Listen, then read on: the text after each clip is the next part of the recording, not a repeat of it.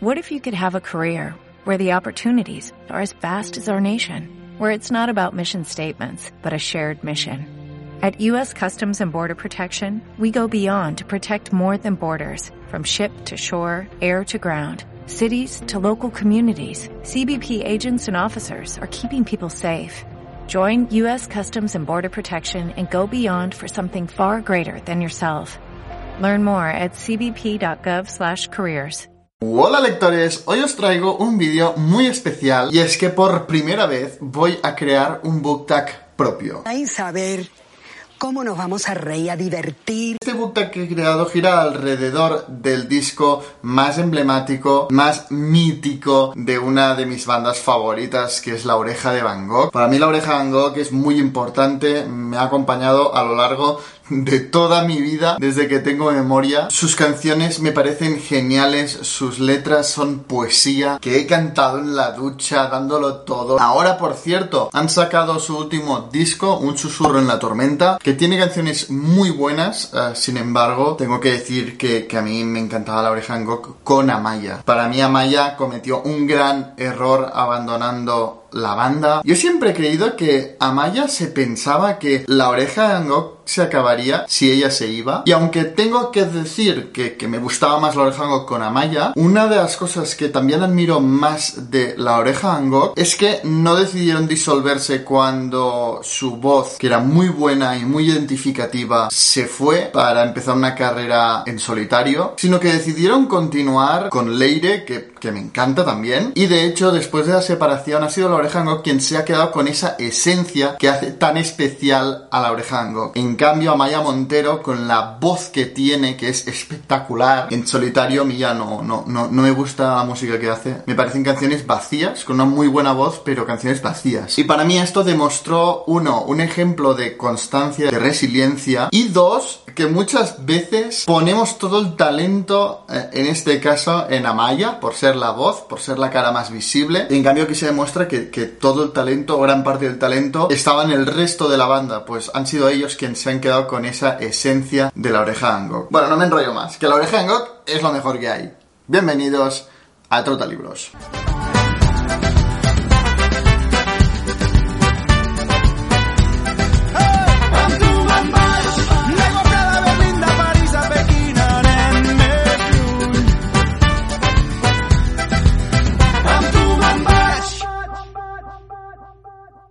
Le di muchísimas vueltas a cómo hacer un book tag relacionado con La Oreja Van. Una opción era hacer un book tag con mis canciones favoritas de La Oreja Van que son muchas, o sea, me costó mucho hacer una selección. La otra, que ya aquí fue una idea pero no pasó de esto, era hacer un book tag con todas las canciones de La Oreja Van y que cada persona que quisiera participar eligiera sus 10 favoritas con sus respectivas premisas. Pero bueno, esto era un señor trabajo porque la oreja Van Gogh tiene bastantes discos. Pero o sea, para que veáis el nivel de friquismo con la oreja Van Gogh. Joder, qué friki eres. Ya sabéis que yo cuando me obsesiono por algo, he tenido mucho tiempo para estar obsesionado con la oreja Van Gogh. Pero es que ya el nombre, la oreja Van Gogh, es que ya me parece una fantasía de nombre para una banda de música. Pues lo que os decía, yo le iba dando vueltas a diferentes ideas para abordar a esta banda que tanto me gusta a través de un book tag, es decir, relacionar dos de las cosas que más me gustan, como es la buena literatura y la buena música cuando el pasado 11 de septiembre La Oreja de Van Gogh publicó en todas sus redes sociales, incluso Amaya Montero también publicó, pues un recordatorio de que su disco mm, más icónico, el disco que hizo tan conocido La Oreja de Van Gogh, El viaje de Copperpot, cumplía 20 años. 20 años. Yo debía tener 7 años. Yo lo cantaba como un loco, ¿eh? Todas las canciones de este disco. 7 añitos. Y aquí es cuando me dije, eh, aprovechando que este disco, que además tanto te gusta, cumple 20 años, ¿por qué no haces el book tag con las canciones de este disco? Y esto es lo que he hecho. Espero que os guste muchísimo y que os animéis a hacerlo. Ya sin más dilación, empiezo con el book tag del viaje de Copperpot. Cierra la puerta,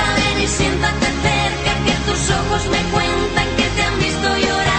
Bien, el disco más icónico de La Oreja Van Gogh empieza con la que quizá es una de sus canciones más icónicas, que es Cuídate. Aquí la premisa podría ser perfectamente el libro que te haya enganchado más, porque es que es escuchar esta canción, darlo todo y estar todo el día cantando su estribillo. Pero finalmente decidí entrar dentro de la historia de Cuídate porque más allá de una canción que enganche me parece muy bien pensada. Amaya comentó que Cuídate es una canción que habla de una pareja que se reencuentra después de mucho tiempo y él todavía siente algo por ella, pero ya es demasiado tarde para regresar. Por lo tanto, para Cuídate, la premisa es un libro que en su momento te encantó, pero que si ahora lo releyeras no te gustaría o lo releíste y no te gustó. En mi caso es el segundo, lo releí y no me gustó y se trata de La sombra del viento de Carlos Ruiz Zafón. No me oiréis nunca hablar mal de Carlos Ruiz Zafón porque como os dije en este vídeo sobre los libros de mi vida, para mí Carlos Ruiz Zafón en su momento, en el momento en que aterrizó en mi vida fue muy importante, me enganchó muchísimo, viví apasionadamente sus historias y sus historias probablemente me han llevado a ser el lector que soy hoy. Pero cuando salió la cuarta parte de su tetralogía sobre el cementerio de los libros olvidados, me dije,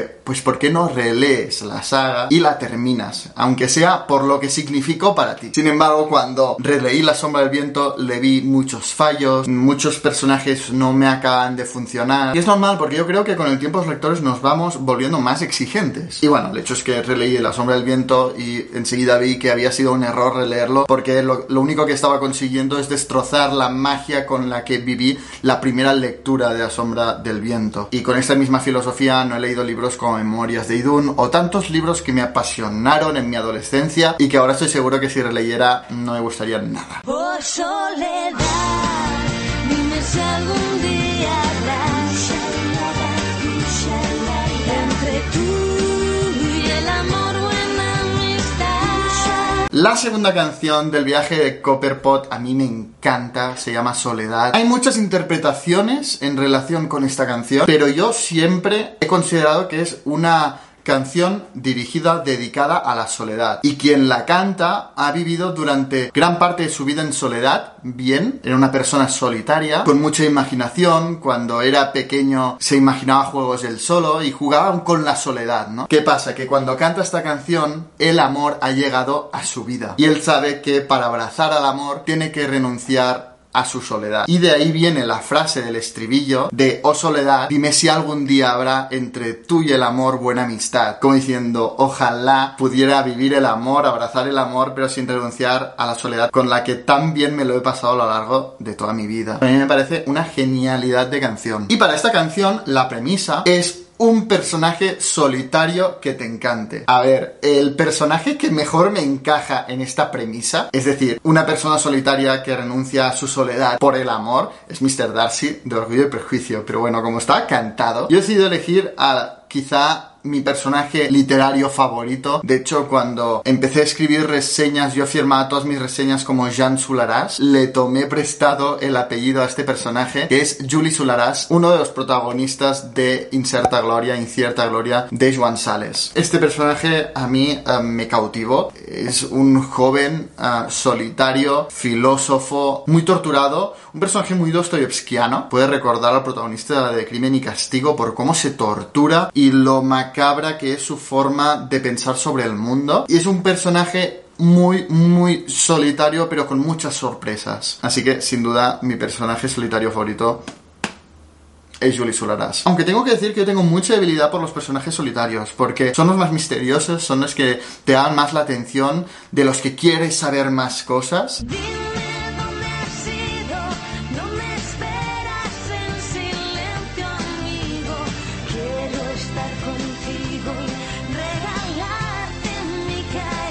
París, otro clásico de la oreja de Van Gogh. Esta canción relata la melancolía de una mujer que recuerda los momentos vividos con su amado en la ciudad de París y se pregunta por qué él abandonó la ciudad sin ni siquiera despedirse. La premisa para esta canción es obvia y es un libro que tenga lugar, que se desarrolle en la ciudad de las luces, en París. Aquí no puedo dejar de mencionar a dos porque es que no me sentiría bien conmigo mismo si aquí no mencionara París era una fiesta de Ernest Hemingway. Un libro casi de memorias o de anécdotas de la vida de Hemingway en París y que recupera un poco ese París de la generación perdida con personajes como Francis Scott Fitzgerald o Gertrude Stein. Ese París, para que entendáis, el de Midnight in Paris de Woody Allen. Me parece una lectura muy breve y que si os interesa el París de esa época, que para mí es el mejor París que existe, si me pudiera desplazar a un lugar y a un momento de la historia sería ese París, os va a encantar este libro. Pero como la historia de, de la canción de París de la Gogh me recuerda también a otro libro ambientado en París, tampoco puedo dejar de mencionar Giovanni's Room, la habitación de Giovanni, de James Baldwin, una lectura brutal que cuenta una historia semejante a la canción de Gogh, homosexual y además el narrador es quien abandona al amante y a la ciudad de París sin ni siquiera despedirse. Me parece una genialidad de libro. Con unas pocas páginas James Baldwin construye una historia, unos personajes absolutamente inolvidables.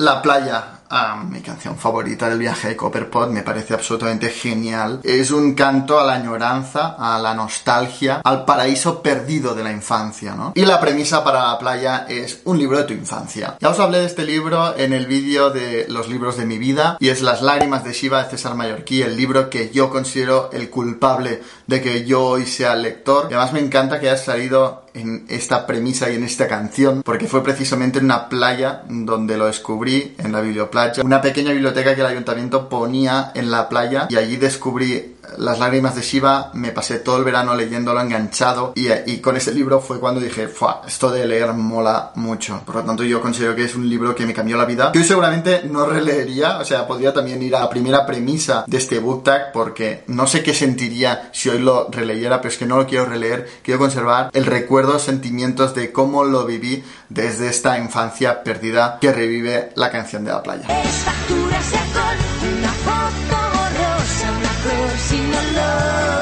La quinta canción del disco es Pop. A mí esta canción me encanta. Se mete en la boca de un manager, de una futura o ya presente estrella del pop y le da como consejos para triunfar y para que en palabras de la misma canción aunque sea una flor sin olor es decir que no haya nada ahí que es un producto pues triunfe y haga dinero que se coma el mundo. Para esta canción he elegido la premisa de un libro popular que no te gustó nada un libro popular que sea un poco como esta estrella de pop una flor sin olor un libro vacío que no entiendes cómo ha podido triunfar tanto o sí por una gran campaña de marketing que lo ha impulsado aún no teniendo pues ninguna calidad. Aquí también voy a elegir a una lectura reciente que leí para la Black History July y se trata de Americana de Chan Dice. Ya sabéis que no me gustó. Eh, Además tenía altas expectativas, eh, se le dio mucho bombo y hablo de Americana pero podría hablar en general de Chan Dice. Tanto de la flor púrpura como obviamente todos deberíamos ser feministas, que fue una conferencia que para mí no aporta nada más allá de repasar conceptos básicos del feminismo y se le está dando mm, un recorrido que yo ya veo completamente agotado. Ahora, ahora sacan agenda, sacan agenda de todos deberíamos ser feministas. No sé, mm, creo que hay ensayos feministas que le dan mil vueltas y que no tienen esta repercusión ni este recorrido. Y es una lástima, es una lástima que de vez en cuando la industria editorial elija un nombre por X o por Y por sus cálculos y le den tanta repercusión, tanta atención, olvidándose de muchos otros autores que valen mucho más.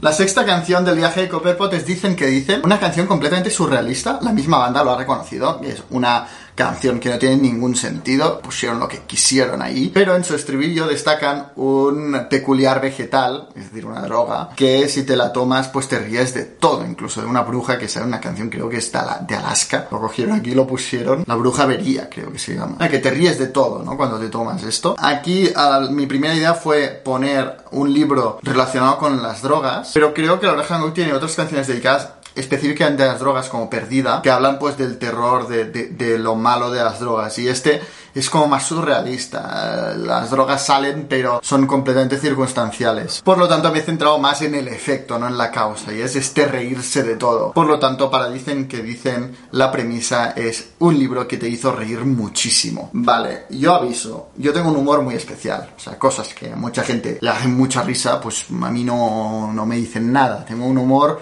muy especial que será compartido por muy poca gente. Pero a mí un libro que me hizo reír mucho uh, fue Wild de Tom Sharp. Fue un libro que me encantó. Está lleno de un humor ácido, sexual, escatológico, de mala leche. Eh, me encantó. Su protagonista, Henry Wild, uh, es una persona mediocre, un profesor auxiliar de un politécnico a quien nunca le llega el anhelado ascenso, aunque lleva muchísimos años en la misma posición. Y un día, cuando termina su, su, rutina gris y aburrida, cuando ya está preparado para llegar a casa y reencontrarse con su mujer, cuya única distracción es hacerle la vida imposible a Henry y a criticarlo y decir la decepción constante que es como hombre, como marido, como todo. Y Henry, pues, diferente sigue su vida. Pues ese día, antes de llegar a casa, se encuentra con una muñeca hinchable de estas sexuales. Y este encuentro le cambiará la vida para siempre. Bueno, yo me, yo me reía carcajadas. Pero bueno, yo ya os digo y os advierto que yo tengo un humor muy mío, ah, pero este, este libro la verdad es que me llegó muchísimo, muchísimo. No sé si fue el momento o qué,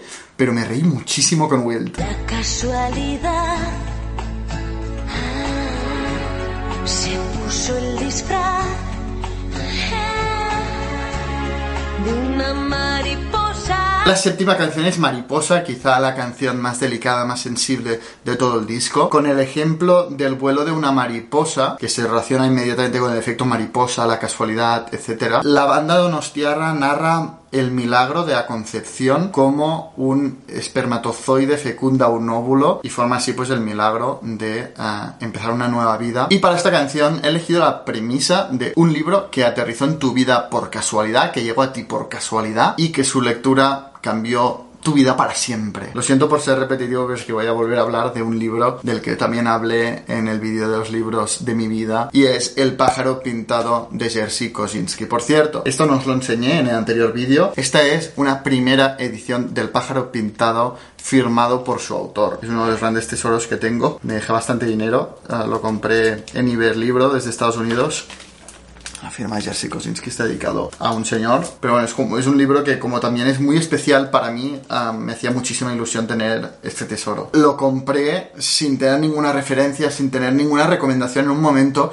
en que tenía muchísimos libros, estaba abriendo ante mí todo el abanico de clásicos, aún estaba en la literatura juvenil, estaba como muy estresado por todo lo que tenía que leer porque estaba descubriendo toda la literatura y mm, sin ninguna referencia ni ninguna recomendación, uh, tampoco el título ni la cubierta me llamó especialmente la atención. Nunca sabré por qué, qué me empujó a, a, elegir este libro, pero me encantó y considero que es el libro como que puso fin a mi etapa de literatura juvenil. Después de leer este libro que me impactó muchísimo, es muy duro, muy crudo, muy fuerte, muy desgarrador. Después de vivir la lectura del pájaro pintado, dije, es que la literatura juvenil ya es ya pido más, ¿no? Y, a partir de ahí pues empecé a enfocarme sobre todo en los clásicos, literatura adulta, um, etc. Y por esto considero que es un libro que aterrizó en mi vida por casualidad y, y me cambió la vida, mi vida como lector e incluso como persona.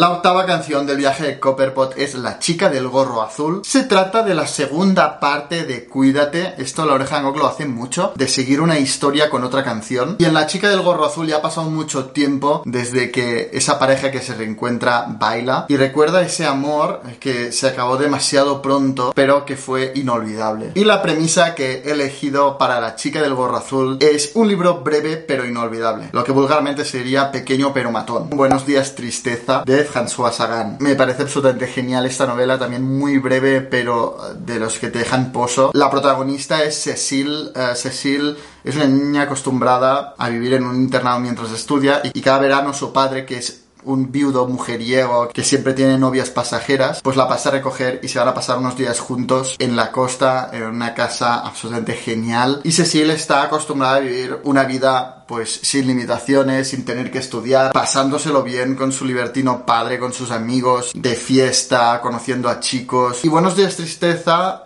narra un verano en el que aterriza una mujer, una amiga de su difunta madre, e intenta imponer un orden y Cecil no va a dudar en contraatacar. Tú acercándote a mi pelo. Tú y tu mirada otra.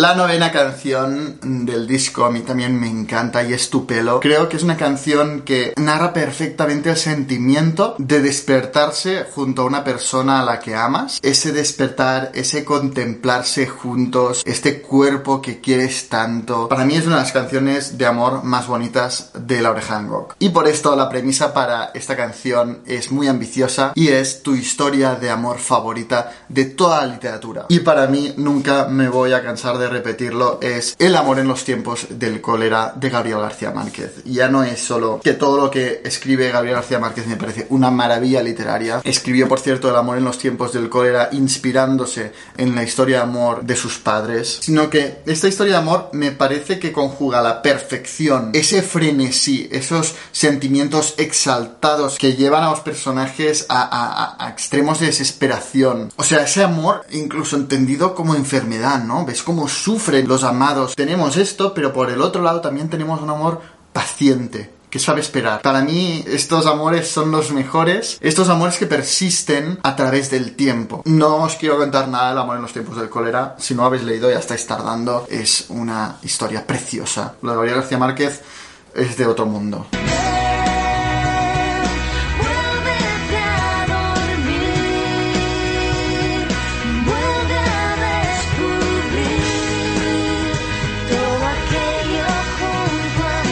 La décima canción también es muy especial para mí. Sé que lo estoy diciendo de todas las canciones, pero es que es este disco y la oreja de Gogh en general es que me parece increíble. Cuenta la historia pues de una pareja que lo dejaron y vuelven, ¿no? Él no se acaba de fiar porque ella mm, lo traicionó y la canción es como ella intentándolo convencer de volver, ¿no? De volver a vivir todo aquello, de hacer borrón y cuenta nueva en su relación y volver a empezar juntos. Para esta canción he elegido la premisa de un libro que nunca te cansarías de releer. Hay muchos libros que podría decir aquí, pero he elegido los dos libros que más he releído en mi vida. El primero es El Principito, que muchos me dejasteis claro en los comentarios sobre los libros de mi vida que no os gustaba. Me sorprendió muchísimo porque me pensaba que gustaba a todo el mundo. A mí me alucina, quizás porque llegó cuando era pequeño y lo conocí siendo un niño pequeño y me encantó como, como historia infantil y lo he ido revisitando y cada vez he sacado como mensajes diferentes en cada relectura, pero mm, ya os lo he dicho mil veces que yo releo una vez al año como mínimo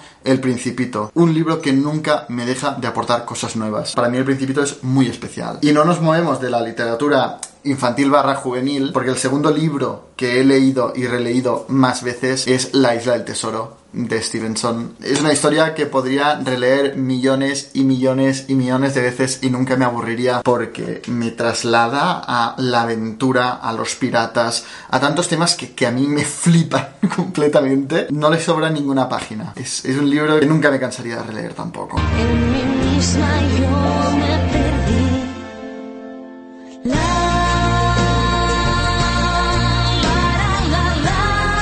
La. Undécima canción del viaje de Copperpot es Los amantes del círculo polar y cuenta la historia de una pareja que lleva muchísimo tiempo juntos, pero finalmente no ha logrado terminar su historia de amor bien. Para esta canción he elegido la premisa de un libro al que le cambiarías el final. Ya sabéis que soy muy exigente con los finales, son muchos los libros que me encantan, pero el final no está a la altura. O sea, para mí el final es decisivo. Realmente es el final el que inclina la balanza sobre si un libro me gusta o no. Por esto, a mí me cuesta muchísimo abandonar un libro, porque muchas veces eh, libros con los que no acababa de conectar ah, con su final, pues me llegaron muchísimo. Pero un caso contrario a este es Tormenta en Cape May de Chip Chick. Tenéis la reseña por aquí. No puede ser. Por favor, no. Fue un libro que, que me encantaba, lo estaba leyendo y contrariamente a mi costumbre, que es esperar a terminar un libro para decir, pues si me ha gustado, recomendarlo, etcétera, en stories de Instagram lo empecé a recomendar, decir, me está encantando, qué personajes, qué voz tan atrevida, qué control sobre la narración, cómo de enganchado me tiene, y llegó el final y qué cagada. Qué cagada de final. En el último capítulo, que son unas cinco páginas. ¡Cinco páginas! O sea, simplemente si el autor hubiese eliminado esas últimas cinco páginas, todo habría ido bien. No las necesitaba. No necesitas saber aquello. Hace como el típico salto temporal de 20 años más tarde y te cuenta cosas que dices que no necesitas saber esto. Me acabas de destrozar toda la historia. Además el autor vio mi reseña, siendo de Estados Unidos, ¿eh? vio mi reseña y me respondió y me dijo que si de algo está orgulloso de esta novela es del final. Yo, bueno, pues no sé, háztelo mirar porque, porque es que además todo el mundo opinó lo mismo. Bueno, en fin, am, es una lástima.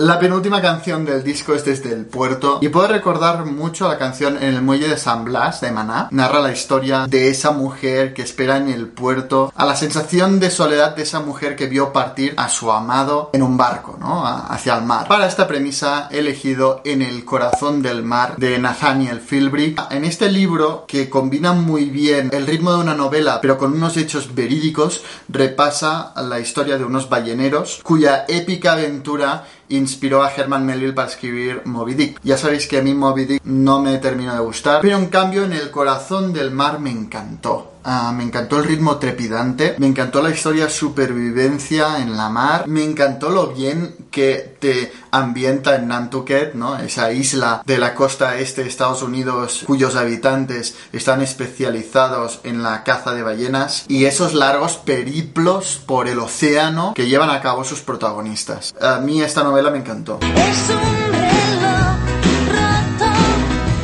tu.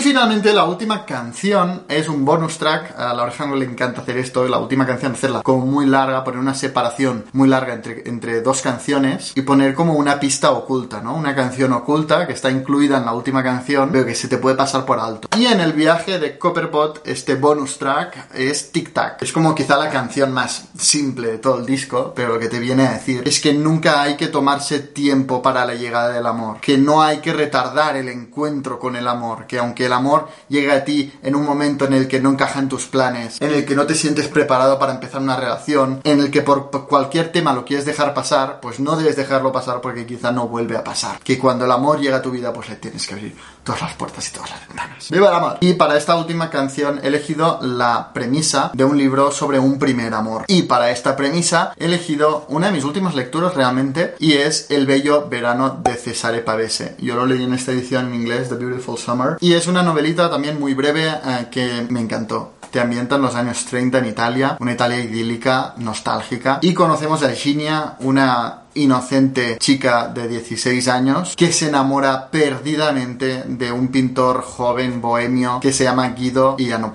os puedo decir más. Pero bueno, es la historia, ¿no? De ese primer amor ah, en el que idealizas y es ese primer amor lleno de pasión, lleno de sentimientos completamente nuevos para quien lo vive, ¿no? Es uno de estos libros también que se leen en un momento muy recomendable. Y esto es todo. Espero que os haya gustado este book tag. A mí me ha hecho mucha ilusión y me lo he pasado muy bien creándolo. Así también celebramos los 20 años de este disco que es mítico, eh, que ya es imprescindible para tantas personas. Y ahora solo me queda pues nominar. Yo voy a nominar a, a booktubers que creo que les gusta o les puede gustar la oreja Gogh. Pero estoy disparando a ciegas. O sea que, pues si alguno de vosotros nos gusta la oreja Van Gogh, mm, pues no lo hacéis, no, no pasa nada. Voy a nominar a Marata Tiernos, a Pedro del Buen Libros, a Dina Oltra. Yo creo que a Dina Oltra le gusta la oreja Alejandra de Acabo de Leer, tú también tienes pinta que te gusta la oreja Van Gogh. Fua, Adrián de Victorian Spirit tiene mucha pinta que le encanta la oreja Van Gogh. A Mikey, a ver,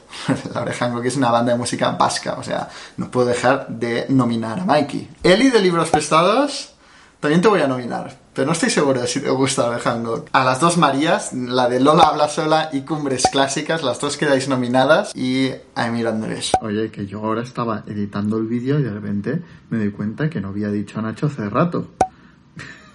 que me pasa todos los memes de la oreja Hancock. Nacho, también estás nominado, no, no, no te escapas de esta. Pero bueno, si eres booktuber y te gusta la de Hancock, por favor, hazlo. Ah, me encantará verlo. Y si estás viendo este vídeo, dejad en los comentarios vuestras respuestas al book tag. Y sobre todo, no olvidéis suscribiros al canal para no perderos ningún vídeo. Leed mucho. I'm doing my best.